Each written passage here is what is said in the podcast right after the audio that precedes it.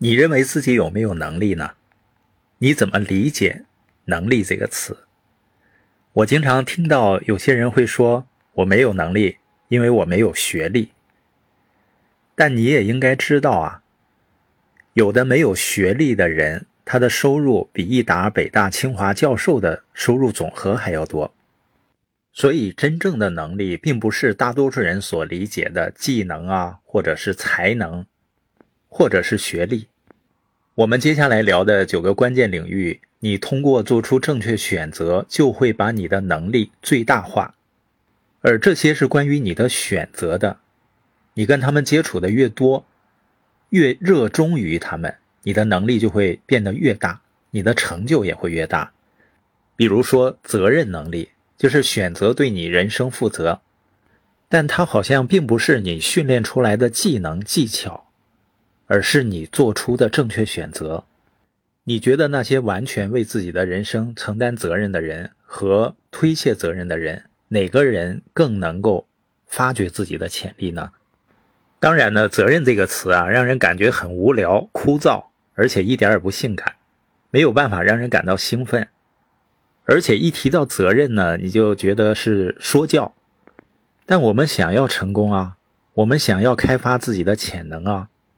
你仔细想想，如果离开了这个词，人生会一塌糊涂的。在美国有一个很有意思的官司，一个叫德鲁斯基的人，他起诉上帝，他认为呢，上帝犯了严重错误，毁了他的人生。他希望呢，上帝能够把青春返还给他，并赋予他演奏吉他的技能，成为著名的吉他演奏家。同时呢，他希望上帝能够让他的母亲。和他的宠物猪死而复生。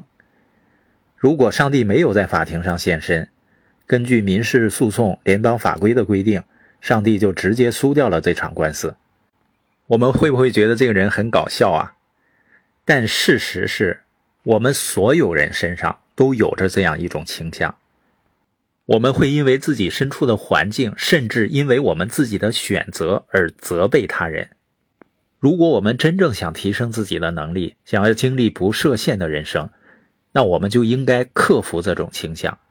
我们每个人的人生都会有很多问题，都会面临很多的挑战，但最大的问题是什么呢？我们面临的所有问题背后的问题是什么呢？我非常喜欢成功大学幺零幺里的一句话：所有问题背后真正的问题是人们拒绝承担个人责任。承担责任也许不是最令人兴奋的事儿，但却是最有影响力的事儿。我们会发现，一旦我们主动做出选择，绝对能提升你的自我满足感。同时，你也一定会发现成功会接踵而至。人们不愿意承担责任，有的时候往往是自尊心在作祟。他觉得认为是自己的问题，好像我就不够好了。我希望能够证明自己。所以他就在外面找原因。当一个人在外面去找原因的时候，就会有受害者心态，而且呢，会觉得很无奈、很无力，因为你无法改变外在的环境，无法改变别人。就像洪德克说的，很多人都认为生活对他们而言只不过是正在发生，无法由自己主观操纵。他们的生活随波逐流，随着别人的行动而改变。无法自己掌控自己的生活，这样的人呢，就像大海上飘荡的无舵之舟，任由潮汐起伏带领他们去向未知的地方。这样的人既不清楚自己要去哪儿，又常常被带向他们不想去的地方。而掌控自己人生方向的方式，就是对自己负责，对你自己每一天的行动负责。有的人会说了，我怎么能够掌控一切呢？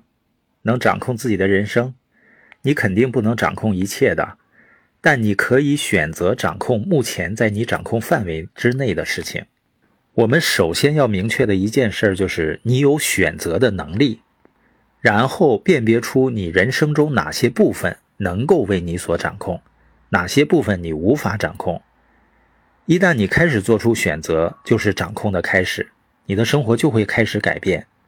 你看，很多父母抱孩子学这个班那个班学了很多知识，他就没有教会孩子去承担自己的责任。那这样的孩子，我会发现他们的自我形象都比较偏低，所以很多人都会面对自尊心方面的问题。实际上呢，是因为他们的人生中没有责任这回事儿。小说家迪迪昂曾经说啊，一个人愿意为自己的人生承担责任，是自我尊重的源泉。一旦发生糟糕的事情，没有责任的人，他总会为了他们自己而选择责备他人。越责备呢，他越觉得自己是受害者。这样的人是绝对无法成功的，也没有办法拥有更大的能力。最后，用格雷坦斯他在《适应能力》这本书里面是这样描述过：愿意承担越多责任的人，所具备的适应能力也就越强；而那些不愿意对他人的行为、生活、幸福承担责任的人，生活往往会更为无情地打击他们。